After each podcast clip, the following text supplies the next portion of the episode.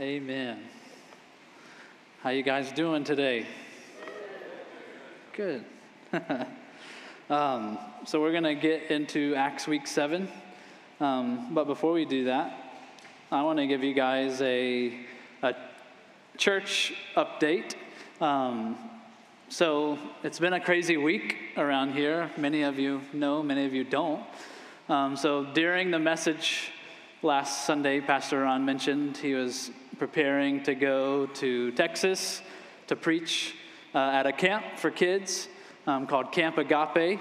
And this camp is a, it's a grief recovery camp. So within the last six months to, to a year, um, roughly around that time frame, these kids that attend this camp have lost a parent, lost a grandparent that was really close, lost a sibling. Um, and so Pastor Ron was going to minister to these kids. Well, during, at the end of the sermon last week, he started to have pain in his back in his kidney area. And come to find out by going to the emergency room, it was a kidney stone.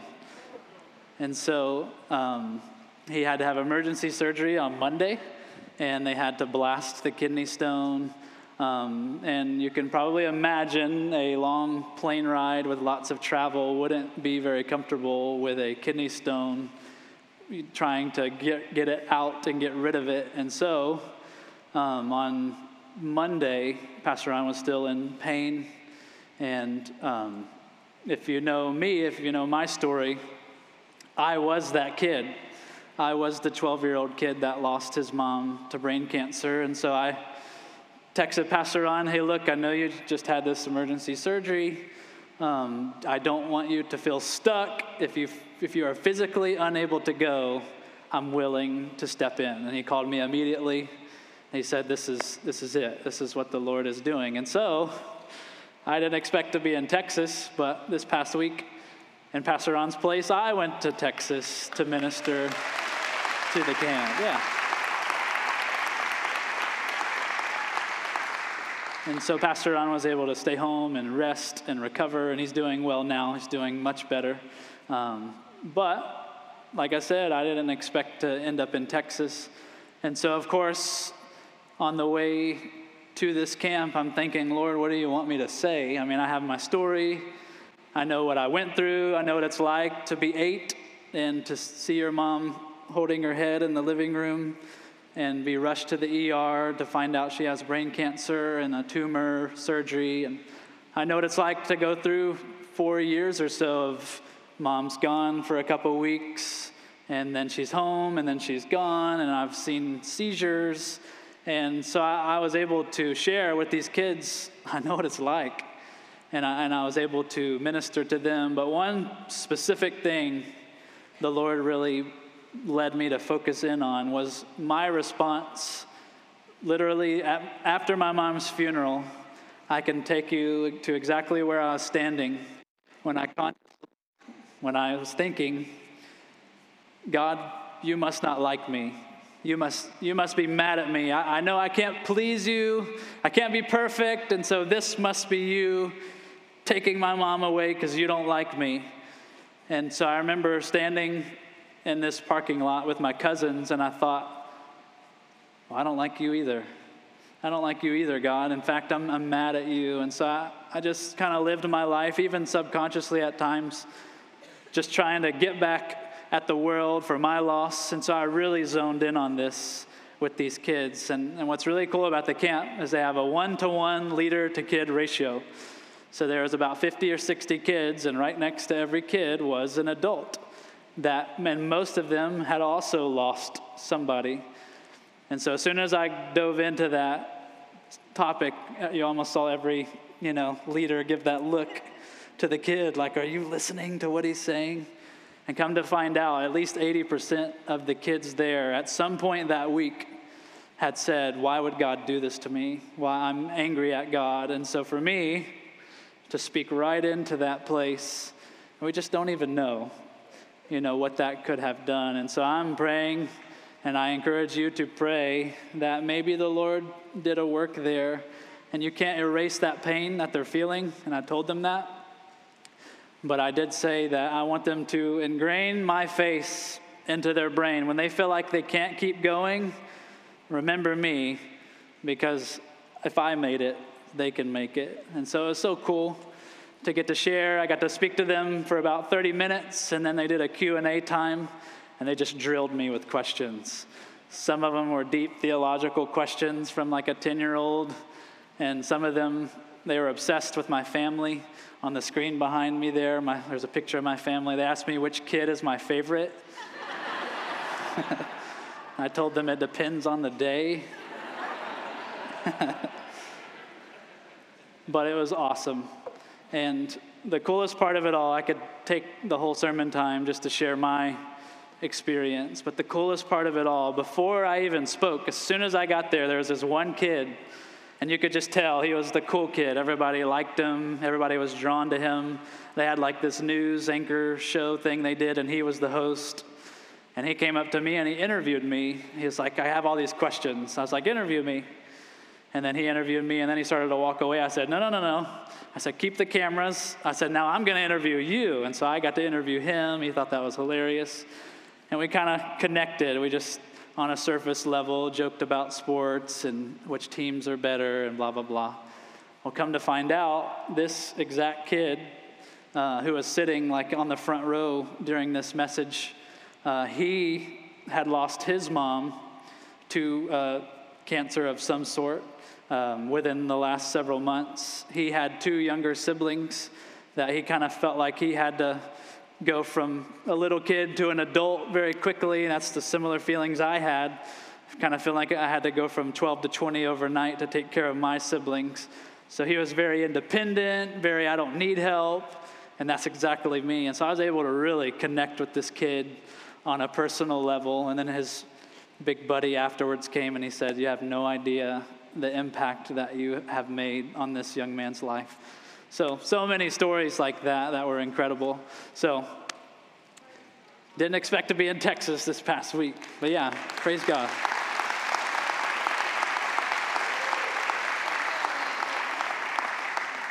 There's another picture, I don't know if we showed it, it was of the whole camp. Yeah, there we go. So there's all of them. There's all the kids and all of their buddies and a few of the leaders. Um, and it was an awesome time. So before we dig into Acts, I just find it so appropriate if we could just pray for these kids. So join with me. Lord, thank you for these kids, God. We thank you for an opportunity to get to connect with this camp and to minister to these kids that are hurting. And God, I just pray that you would just do a work in their hurt and in their pain and their questioning and their confusion. God, some of them, they don't even know how to process what's happened in their life through losing a sibling to suicide or a father to a freak drowning accident on vacation to losing a parent to cancer. God, all of these kids have been traumatized. And Lord, we know that it's not your heart that we would experience the pain that we have. But Lord, we thank you that you are the Redeemer. So, Lord, I pray you would redeem their stories, God, that you would just heal them, that you would, you would draw close to them. And God, over time, I pray that when they're ready, you would send the right people to redeem their loss. Send spiritual mothers, spiritual fathers, spiritual siblings, spiritual grandparents, God, to redeem these areas of loss.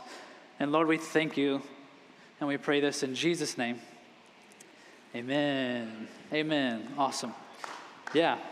So that's Camp Agape. And, and it was really neat that from here, it really seems like there's going to be a even further relationship. Through talking to the camp founder, she was like, I have a dream to take this outside of Texas. I said, Well, let's get into Tennessee. This is my heart. And so hopefully there will be more Camp Agapes for more children who have lost somebody. So be praying for that. But that's the church update. You ready to get into the word? Let's do it. Uh, turn with me to Acts chapter 13 and 14. This is where we're going to be today. Only Acts 13 and 14. So these, these chapters are referred to in, in church history as Paul's first missionary journey. It's the first missionary journey of Paul. In fact, some of you, if your Bible's like mine, I remember being a new believer and flipping to the very back and seeing these maps in the back of my Bible, and I was like, what does that mean? Well, today, you'll be able, if you have those maps, you'll be able to understand a little bit the map of Paul's first missionary journey. So that's what we're going to study today. We're going to highlight different points of Paul's journey that happen in these two chapters. So feel free to follow along. I'm going to go just systematically through. And of course, we'll have it on the screen. I'm going to do my best to teach historically what happened, but also pull out truth and give like a pastoral application throughout. So here we go. Let's dive in. So, Acts 13, verses 1 through 3, this is where it all begins. So, we read here that it says, Now there were in the church of Antioch prophets and teachers. You have Barnabas, Simeon, who is called Niger, Lucius of Cyrene, and Manaen, a lifelong friend of Herod the Tetrarch, and Saul. So pause there. So raise your hand if you know the stories of each of those people listed on the screen. Probably not. So, one thing that you'll miss if you don't peek under the hood of, this, of these verses is there's, there's some amazing things happening that you won't see. So, you have five men described here by Luke that are central leaders within the church of Antioch. You have Barnabas, who you may know a little bit about. He, he will be tra- Paul's travel companion. He will, he's the one in Acts 4 that sold his field and gave all the money to the apostles for the advancement of the kingdom. He's the one that actually brought Paul to Antioch. So it was because of Barnabas that Paul is even here. But then we see Simeon.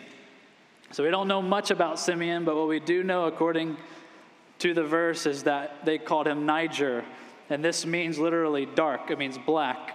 And then there's Lucius, who is from Cyrene, who is, who is no, from northern Africa. So Simeon and Lucius looked a lot different than Paul and Barnabas. Simeon and Lucius were both black men, and then you had Paul and Barnabas, again, who looked way different. But yet here they are together in the same room, in church leadership together, worshiping and praying together without any racial or cultural barriers dividing them.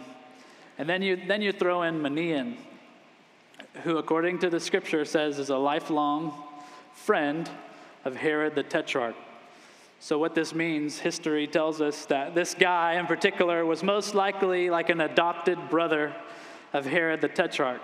So, if you're familiar with the Bible, do you remember the guy that called for John the Baptist's head to be cut off and given to his stepdaughter on a silver platter. That's Herod the Tetrarch. So, this Manaen guy potentially would have been affiliated with all that Herod the Tetrarch did horrific injustice and sin. He would have saw sexual sin all around him, greed, and a long, long list of sexual and sinful practices. Yet here he is now in a room in church leadership, forgiven and rescued by Jesus, and committed to advancing the kingdom in a room with Paul, Barnabas, and these other guys. So here's the picture you see, and I hope that you, if you need to hear this, hear it. The picture we see, according to this verse, is that God can forgive anyone, and He has a purpose for everyone. He can forgive the worst of the worst, and He has a purpose for those who were once called outcasts. He has a plan for all people of all backgrounds. And these men, apart from the gospel, they would have hated each other. If it wasn't for the gospel and these men in the same room, somebody would have not left the room. They would have been probably dead. Because these men, apart from the gospel, they would have wanted to kill each other. And I don't know if you've ever thought about it, but just Paul and Barnabas alone is a miracle. Because think about it what did Paul do before he was a Christ follower? He was a church destroyer. And what did he do? He threw Christians in prison, he murdered them.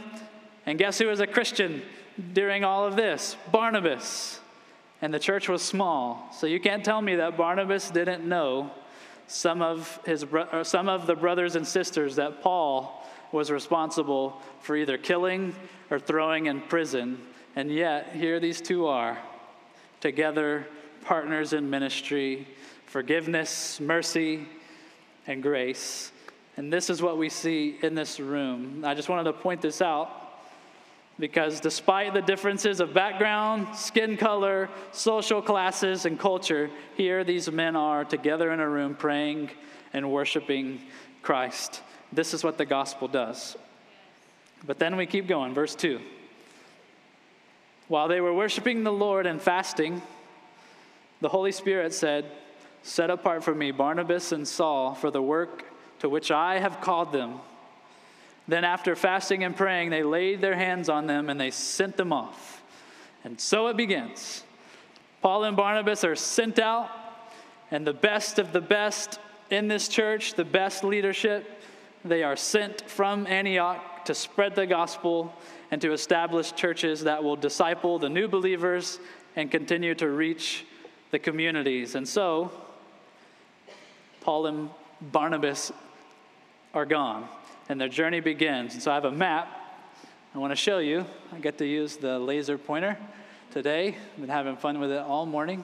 Um, so, just for reference, like Pastor Ron has done, this is where it all began.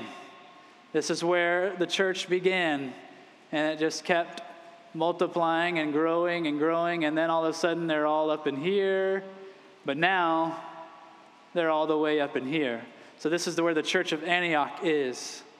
And so they pray, they gather in the room, they say, Send Paul and Barnabas. And so they start their first missionary journey and they sail across the sea.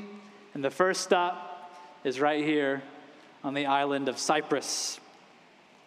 And so let's talk about what the scripture tells us happens in Cyprus. So, little facts about Cyprus um, it was an, obviously an island, it was about 90 miles wide. And actually, Barnabas was from Cyprus. He was a, a native of Cyprus. And Paul and Barnabas, they travel this entire island just to see what the Lord may want them to do. The island was considered reached already. There were believers there, but Paul and Barnabas wanted to go and, and further the kingdom. And so, one thing to point out that you'll see on every single stop today is, is this theme. Two things happen at almost every single stop. Number one, here's the theme there will always be people that are open to the gospel and listen. And number two, there will always be people that are closed off to the gospel and reject it. This is what you'll see in every stop, which takes us to verse 6 of chapter 13. And this is where we're introduced to the first person we see open to the gospel and one who is closed off to the gospel. Acts 13, 6 through 7. When they had gone through the whole island as far as Paphos, they came upon a certain magician, a Jewish false prophet named Bar Jesus. He was with the proconsul Sergius Paulus, a man of intelligence, who summoned Barnabas and Saul and sought to hear the word of God. And so, right there, you see you have Bar Jesus and Sergius Paulus.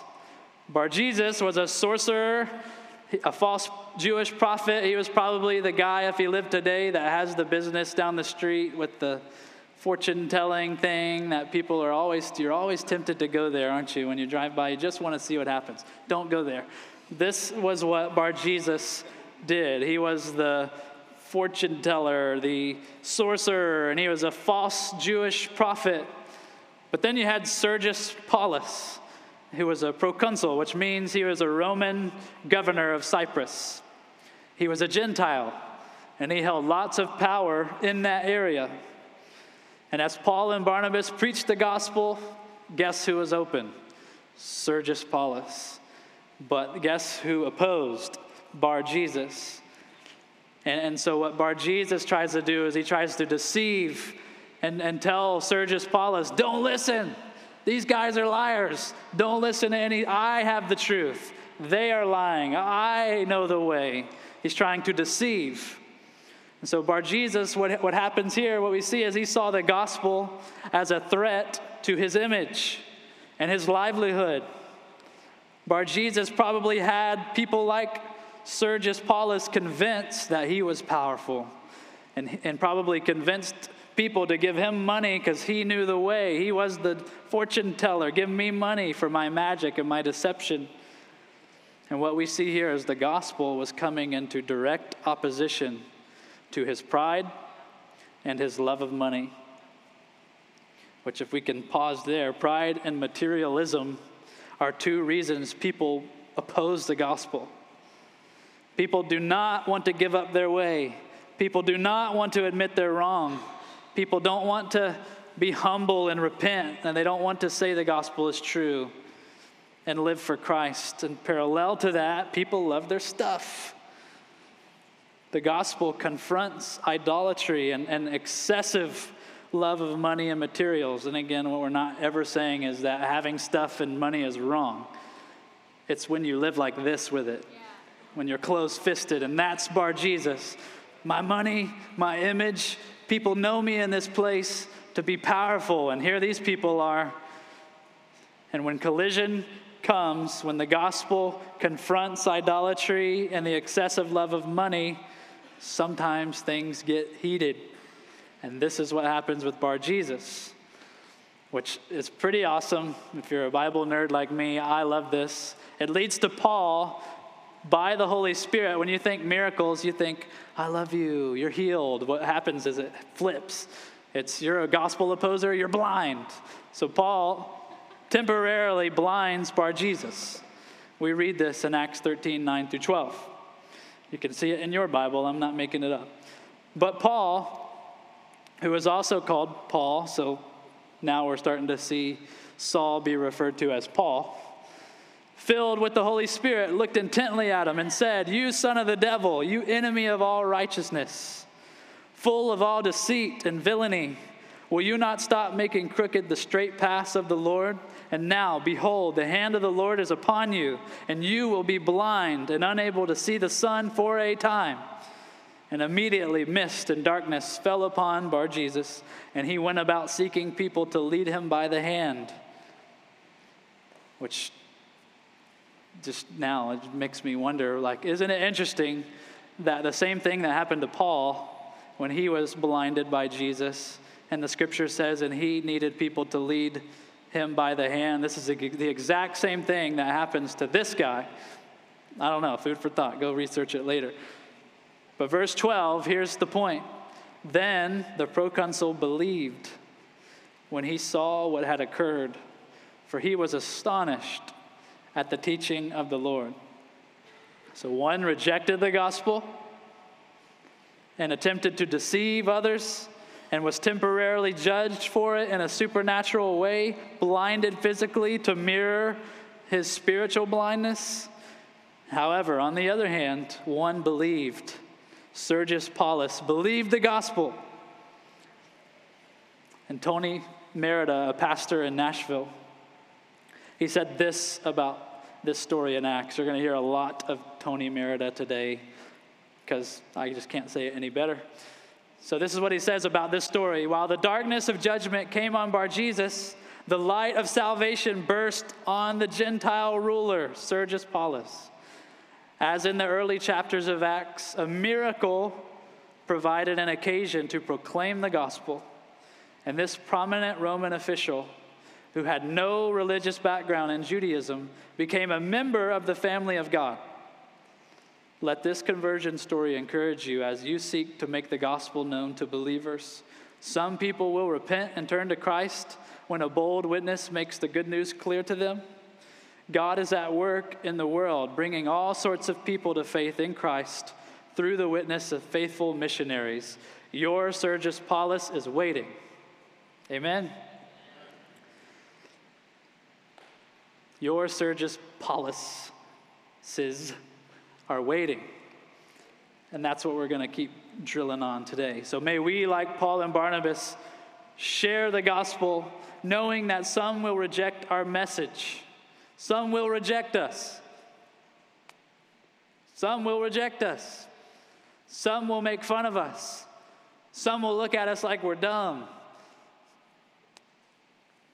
Can we just admit it? Can we just settle it? We will get rejected. The Bible promises that. but some will believe. And what if, as we faithfully live out our faith and boldly share Christ with others, some receive the gospel and they're saved for eternity, and we just got to watch the Lord use us as a vessel to reach them? So the point is today, and it's the only point really share the gospel every day. Every opportunity you can, say yes and just do it. Because what if people's eternity will be saved by your faithfulness to sharing the gospel? This is what Paul and Barnabas saw. But what if the opposite is true? What if people's eternity are not saved by your unfaithfulness to share? It's worth pondering as the Spirit tugs you and leads you to people or to opportunities. And so, what we see here is Paul and Barnabas, they make their stop here on the island of Cyprus. They do what they have to do, and then they leave. And they head to what's called Antioch of Pisidia, which was over 100 miles worth of travel.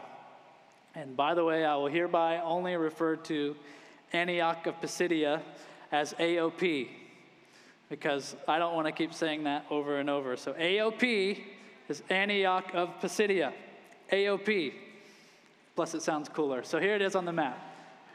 So they leave Cyprus, they sail across the waters, they actually make a stop here in Perga. They hang out here for a minute, but then they travel up here to AOP. And you can't tell on the map, but this, this journey here was known. If you come from the south, up to AOP, it's known to be a strenuous task. It's not just for your everyday common hikers to go. This was like it took a physical toll to get there. You went through lots and lots of uphill, downhill, mountains, climate change, and then you add to that, it was known to be a dangerous route with burglars and all these things. But yeah, even though these guys knew the physical task ahead, they went to bring the gospel to AOP. And so when they arrive to this place, they head straight to the synagogue to gather with other Jews. And then when they're in the synagogue at church service with the other Jewish people, it gets to the time in the service where the leader of the church gathering says, Does anybody have an encouragement to share? It would be like me yelling, anybody got an encouragement to share? You raise your hand, okay, you go ahead, stand up. So, of course, does anybody have an encouragement to share? You know whose hand went up first. Paul. I do. And they motioned him to go ahead. And this is where we see in Acts 13 Paul preach a sermon. He just went ahead and took it. He just went ahead and preached a sermon during this time to the people of AOP. And what he does in this sermon is it mirrors what you see the sermon happen at Pentecost with Peter. This sermon that Paul preaches is almost the same. He ties back to the Old Testament and ties it into Jesus and how Jesus is the Savior, the Messiah has come. And remember, what he's doing is he's talking to Jews. What do Jews do? Well, they're striving to obey the law of Moses in every way. They're trying to do everything the law says to hopefully obtain salvation and peace with God. Guess who knows what that's like? Paul. This was the life he lived. And so here Paul takes the opportunity to share the gospel that changed his life. And he says in verse 38 and 39 of 13, again, he's talking to the Jews. He says, Let it be known to you, therefore brothers, that through this man, Jesus, forgiveness of sins is proclaimed to you, and by him, everyone who believes is freed from everything from which you could not be freed by the law of Moses. And that doesn't offend us, but this would have offended them. You're saying there's a way above the law of Moses, there's a way to be free apart from the law. The Greek word there for freed, it literally means our big word justified. Remember the whiteboard? If you were here several weeks ago, several, I think it was weeks, feels like weeks, where I wrote for you every single sin I've ever committed on a whiteboard, sort of. But the, the word for there, justified, it's the, it's the same type of word. It means to wipe clean your slate, to wipe clean your record. The word for this specific context, it literally means slate wiped clean as if you never broke the law of God in the first place. Freed, completely innocent before God, as if you never violated his law or sinned against him, not once. Freed. So, Paul here was preaching the gospel. You can be freed, but it's not by the law, it's in Christ, it's in Jesus. The Messiah has come. And he not only will one day come and physically save us, like the Jew, Jewish people were waiting a Messiah to physically save them. This Messiah came to eternally and spiritually rescue us and save us, free us wipe our slates clean as if we never violated the law of God ever by his blood. This is what Paul was preaching to these people. And guess what happened? Some listened, some rejected. Acts 13 42 says, As they went out, the people begged them that these things might be told next week. Please come back next Sunday and preach again, Saul or Paul. Verse 43 And after the meeting of the synagogue broke up, many Jews and devout converts to Judaism followed Paul and Barnabas, who, as they spoke with them, urged them to continue on in the grace of God. And then check out verse 44. The next Sabbath, almost the whole city gathered to hear the word of the Lord. Almost the whole city so now you don't have only Jews, now you have Gentiles all gathering to hear Paul preached. It's impossible, but just imagine our city trying to cram into this room to hear the Apostle Paul preach. Obviously, it's not going to happen in this room. We'd have to go outside. But all, almost the whole city gathers to hear the Apostle Paul preach. But then guess who starts to show up? The gospel opposers. In verse 45, it says, But when the Jews saw the crowds, they were filled with jealousy and began to contradict what was spoken by Paul, reviling him. And basically, what you see, if you continue to read on, Paul and Barnabas, they put these opposing Jews in their place by saying, Since their hearts are hardened, God is opening and extending his kingdom to the Gentiles. And now, what you see alongside many Jews in the city that were converted we now read in verse 48 that when the Gentiles heard this, they began rejoicing and glorifying the word of the Lord as many were appointed to eternal life believed. And so, again, Tony Merida reflecting on this part, he says, Some were intrigued by the message the missionaries shared, some were enraged by it, some believed it completely, and the messengers were filled with joy. And so we should expect to encounter similarly mixed results when we make the gospel known. There will always be gospel listeners and gospel opposers. Always. Some believe, some reject. But it didn't stop Paul and Barnabas. Here they go, they keep going. We'll be quick here. The third stop, Iconium. It was a 90 mile journey from AOP southeast to Iconium. And again, they didn't have, I'm sure you know this, they didn't have trains and Ubers and cars. They really didn't even use horses. They, they had to walk. So they walked 90 miles. And there it is on the map. And they went to this place called Iconium. They preached the gospel. And guess what happened?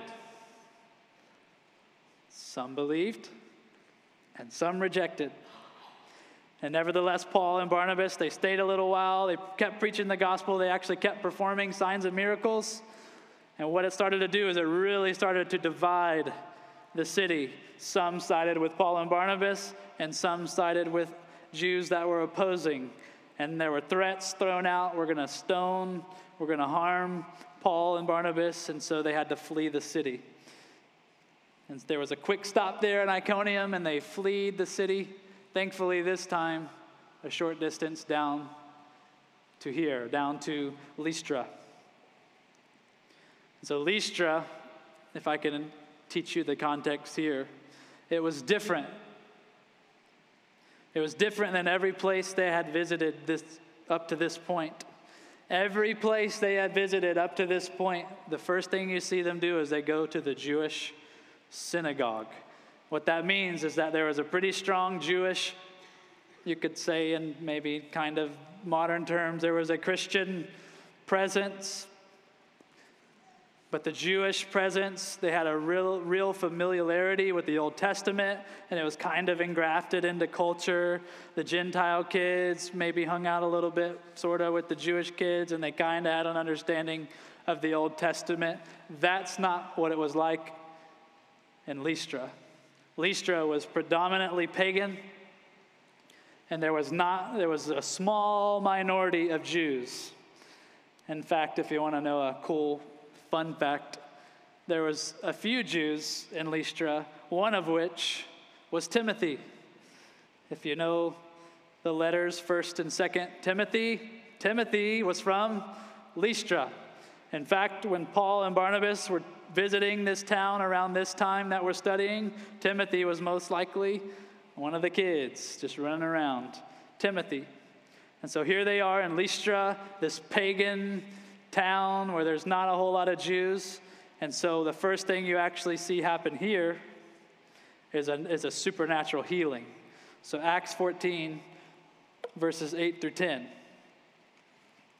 It says, Now, at Lystra, there was a man sitting who could not use his feet. He was crippled from birth and he had never walked. He listened to Paul speaking. And Paul, looking intently at him and seeing that he had faith to be made well, he said in a loud voice, Stand up right on your feet. And guess what happened? He sprang up and he began walking. So just, just, think about it. Imagine it in your mind. This man had literally never walked in his life. He was the kid. So imagine, you know, better and brighter kids happened in this room here all the kids are running around and playing except for this guy. He was the kid that always had to sit down. And as a kid, he just watched all the kids play games and chase one another. He was the teenager that just sat there. He didn't get to join his teenage friends as they chased the little girls around the town, and he just sat there. He was the adult man that couldn't necessarily work much for himself. If he needed to go from here to there, he needed you to pick him up. He had limitations. He was probably embarrassed a lot. And now here he is in his town. And there's this guy, Paul, preaching the gospel of Jesus, sharing about how there's this Jesus that came to save and he can heal. And, and what started to happen in this guy is he's probably started to go, well, if Jesus can heal, maybe he can do it for me. And he started to, and that's where you see the scripture says, and Paul noticed the faith welling up inside of this man. And what happens? Paul approaches the man. He says, Get up. And by the Spirit of God, this man was healed. And for the first time in his life, he walks. Step by step, probably with tears running down his face, he walked. I mean, just think about the compassion of Jesus. We think a lot in these Acts stories about the thousands and the masses, but just the compassion that Jesus has for this individual man that never could walk in his life, and bam, now he's walking. It's the compassion of Jesus. And this miracle caused the crowd to gather in amazement. They're freaking out, much like we probably would. We'd be with our phones, posting online, gathering, high fiving each other. Oh my gosh, brother, whatever, now can walk. And so the crowds gather, and the people actually thought, if you read later, check me on it, and Acts 14, they actually thought that Paul and Barnabas were gods. Again, this was pagans. They didn't know, have any context for this. So they actually thought that Paul and Barnabas were Zeus and Hermes. And they brought out sacrifices and animals. They were going to sacrifice them before the gods. And because of the language barrier, it took a second for Paul to understand what was going on. And once he figured it out, he was like, nope, stop. He shut it down. And then he begins to do what he does. He preached a sermon. But what's interesting about this sermon is he met them where they were. He understood they had no, if Paul starts quoting Old Testament, these people wouldn't know what he's talking about. So, guess what Paul does?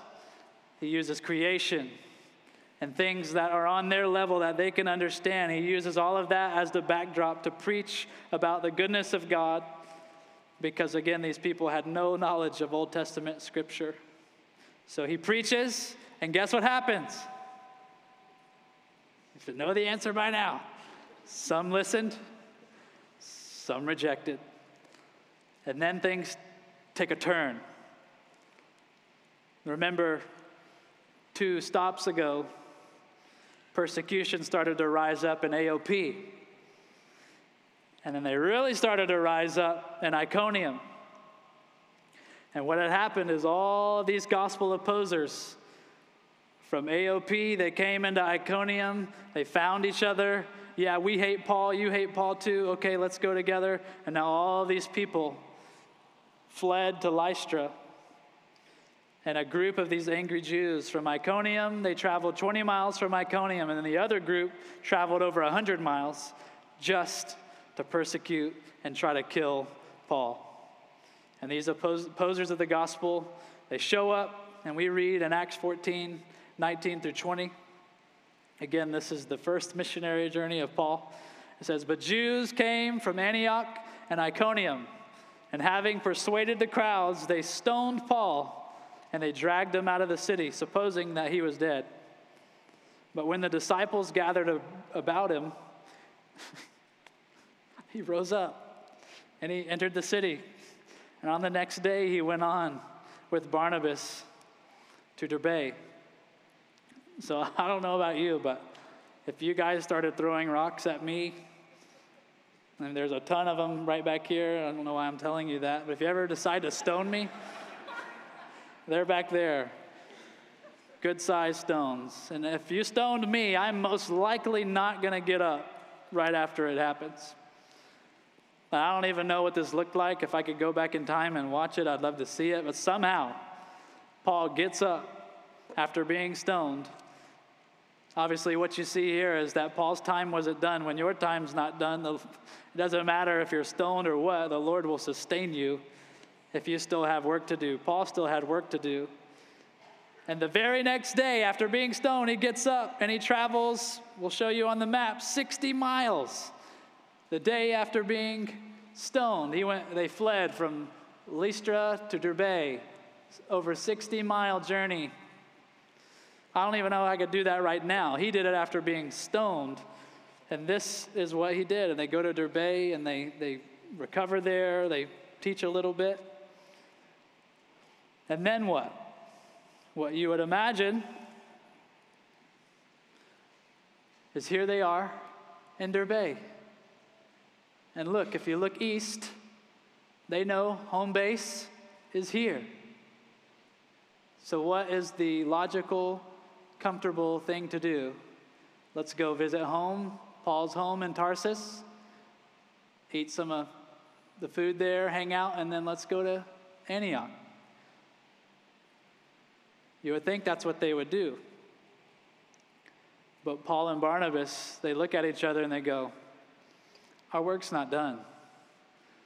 We brought the gospel. There's lots of new believers there, but there's no churches. There's no spiritual mamas and daddies. There's no pastors to shepherd the flock. Who's going to take care of these spiritual kids? Who's going to disciple them? Who's going to equip them so that they can, one, stay together worshiping God, not be fearful of persecution, but number two, continue to reach the cities in which they belong to? And so, what do they do? You see the arrow? They turn around. Acts 14 21 through 23, we read, And when they had preached the gospel to that city, to Derbe, and made many disciples, they returned where? To Lystra. What had just happened in Lystra? Paul just got stoned there, and he returns back. And then to Iconium, and to Antioch, which is where all of those opposers came from. And why did they do it? Verse 22 to strengthen the souls of the disciples, encouraging them to continue in the faith, and saying that through many tribulations we must enter the kingdom of God. Pause right there.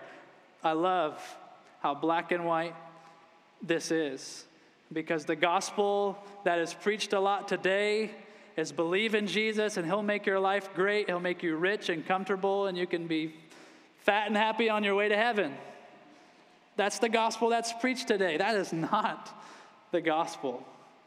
The gospel is through many tribulations, we will enter the kingdom of God. We will suffer. We will be persecuted. Maybe not all the time, maybe some more than others, but just so you know, in this world you will have trouble. But take heart because the king has overcome. And he's with us, he will sustain us. And it is through tribulation, like Paul is telling them, he's being honest. You are going to suffer for your faith in Christ, just so you know. But we will enter the kingdom one day. Verse 23 And when they had appointed elders, pastors, for them in every church, with prayer and fasting, they committed them to the Lord in whom they had believed. And so Paul and Barnabas they knew what they needed to do is they needed to finish what they started. If we can put the map back up, they had to go back from where they were. They had to go to Lystra, back to Iconium, and the map is somewhere. they had to go, yeah, to Lystra, to Iconium. They had to plant churches here and establish leadership here. And Iconium, they had to go to AOP. And just so you know, the reason they didn't go back here is because there were already churches here. So when they were done, they left AOP and they, for some reason, went over here, not sure why, and then they went back home. But Paul and Barnabas, they knew they needed to finish what they started. Again, they established leaders, they established churches, so that those churches, like this one, would be houses of worship where believers gather to worship together, houses of discipleship, where believers, like Gwen said, are taught the word and taught the scripture and taught how to teach the Bible so that the cities could be reached for Jesus. This is what they had to do.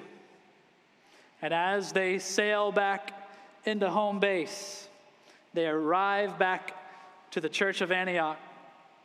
Acts 14 27 through 28 says, And when they arrived, you better believe people were shouting, Paul and Barnabas are back. Go to the place where we meet. I'm not sure if it was by a tree or in a building in someone's home. They gathered together and they declared all that God had done with them. And now he had opened a door of faith to the Gentiles. And they remained no little time with the disciples. So they stayed for a while. They shared all that God had done. The church celebrated, they praised God, they probably sang, they ate. Paul showed him the scars that he had from being stoned. And this was the end of the first missionary journey of Paul. Church History Lesson 101 a lot of knowledge, a lot of fact. But here's how I want to close this for us. The question that I had when I read all of this and studied it and not really knowing all that went into this missionary journey why in the world would Paul risk his life like that? What drove Paul to keep going? Why would he travel over a thousand miles? That missionary journey was over a thousand miles of walking. Why would he physically suffer in that way? Why would he endure being stoned and then get back up and keep going? Why would he, why would he suffer? Why would he be rejected? Why would he uh, face persecution? Why would he do that? the gospel. the gospel of Jesus. It was for Jesus and, and the gospel that, that Paul would do what he did. Again, Tony Merida said in his commentary on Acts the thread that runs throughout chapter 14 tells us the answer, really, to the question I just asked. Remembering the importance of the gospel keeps us fueled. Paul could not get over all that the gospel meant forgiveness, freedom, justification, the presence of the Holy Spirit, adoption, reconciliation, future resurrection, and participation in a kingdom that will have no end. That gospel, and because of the glorious nature of the gospel, Paul couldn't stop preaching it. Even if that meant suffering, the good news compelled him. The point is, the gospel's too good not to preach. And some will listen, and some will reject. And when, they, when people reject it and they may even persecute the messenger for it, we get up and we keep preaching. And may we, in this church congregation, never stop telling the good news of Jesus to others. I pray that the gospel would compel you in a way like it never has before. Take the gospel to your home, to your family. We just sang it, to your workplaces, to our city. In any and every context we belong to, may the gospel compel us and be what drives us to keep moving forward. And when we face obstacles, we keep moving forward. And when people don't listen, we keep moving forward. When people reject us, when they make fun of us, we keep moving forward. When culture makes it difficult to gather or preach the gospel, we keep moving forward. Because the gospel's too good not to preach. Amen? the point is that we, like we shared back in the Nations and Neighbors series, we are missionaries on mission to advance the kingdom. And this is our time. 2023 is our time. Paul had his time. And we read about it. We praise God for Paul. He did amazing things. And we could just sit around the fire and be amazed and, and look at what Paul do, did, or we can do it ourselves and know that 2023 is our time. Your family needs the gospel. Your coworkers need the gospel. People in this church need the gospel. Even people that know the gospel, they need it all over again. Some days I wake up and I have that feeling I used to feel. God, are you, are you upset with me? Are you angry? What I need is the gospel. No, no, he's not upset with you. Remember what Jesus did. You need the gospel. So, my question to you do you truly understand the gospel? Have you really experienced the weight of the gospel? Does the gospel compel you the way it did Paul? In our huddle this morning, I had this thought, I wrote it down so I wouldn't forget. If Paul lived his life the way you do, would the nations be reached? If Paul thought the way you think, would the nations have been reached? If, if Paul mirrored his life the way you live your life, would we be reading about this? Or would these places have continued to be unreached? If you replace you with Paul, and the believers of Antioch said, Brother, go, would you have gone? It's just something to ponder. Does the gospel compel you the way it compelled Paul? If it doesn't, then I pray right now in the name of Jesus that if you're hesitant towards living your life for the kingdom, if you find one foot in the kingdom and one foot hanging onto the world, you want, you know, to advance the kingdom, but you also want YOLO.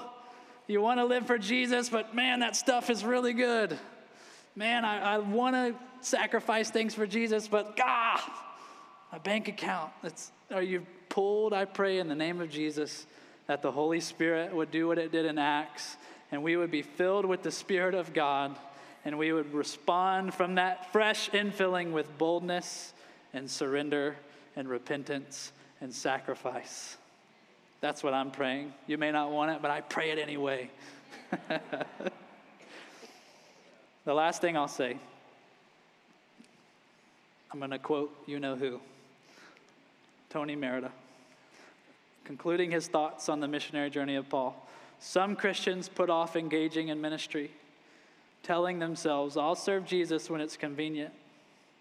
But when we are truly captivated by the gospel, when the truth of who Jesus is and what he did for us becomes the most important thing in our lives, we will gladly sacrifice comfort, selfish desires to make sure we help others know him. We must never get over the gospel. We must never let our affections for the Savior cool. So, do you believe the gospel? Will you let the gospel compel you? I pray my answer is yes. Your answer is yes. And may we continue to spur one another on. This is our time. 2023 is ours. Let's go. Let's get to work. All right, let's stand together.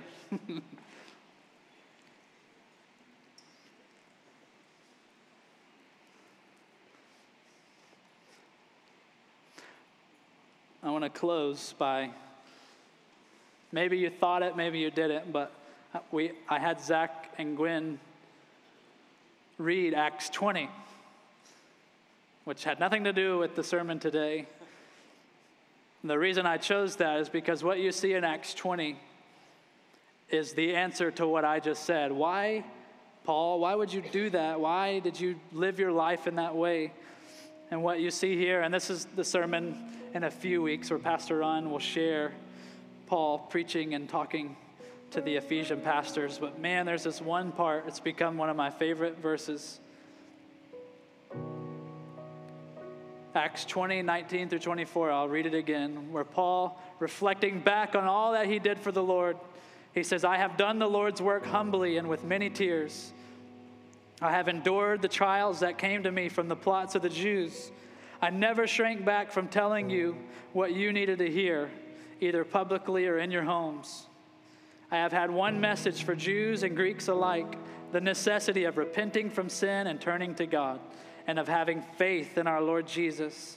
And now I am bound by the Spirit to go to Jerusalem, and I know what awaits me. The Holy Spirit tells me in city after city, suffering is ahead.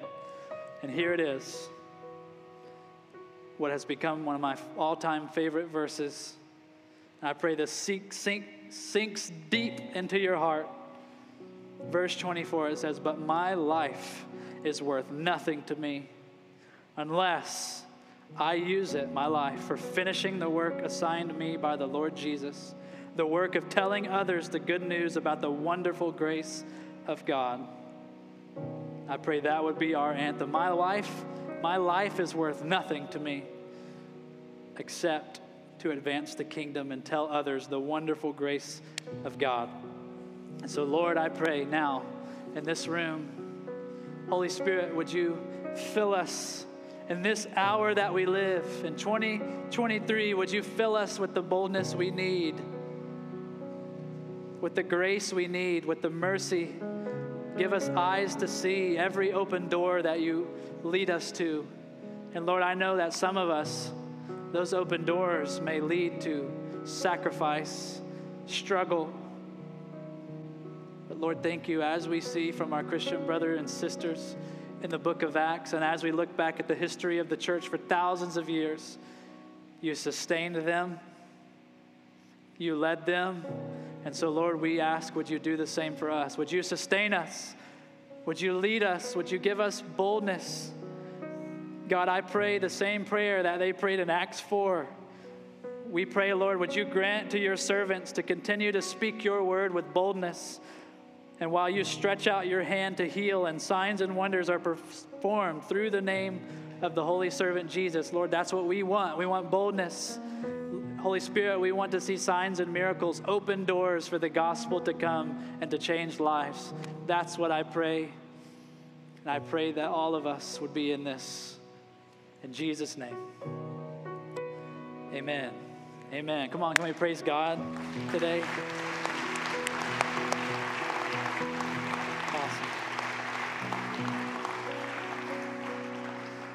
Here's the good news. If up until this point you really haven't been living for Jesus, praise God for grace. that your record can be wiped clean as if you never broke the law of God in the first place. And so, if you need to receive Christ today, I'm here. I'd love to talk to you. If you are a Christian, but you're kind of wrestling, I want to go, but have I disqualified myself? No, you have not. Join the team. Let's get in the game. 2023 is our time to advance the kingdom, and let's go. Amen. Love you guys. We'll be back next week, week eight. Pray for better and brighter this week. And We'll see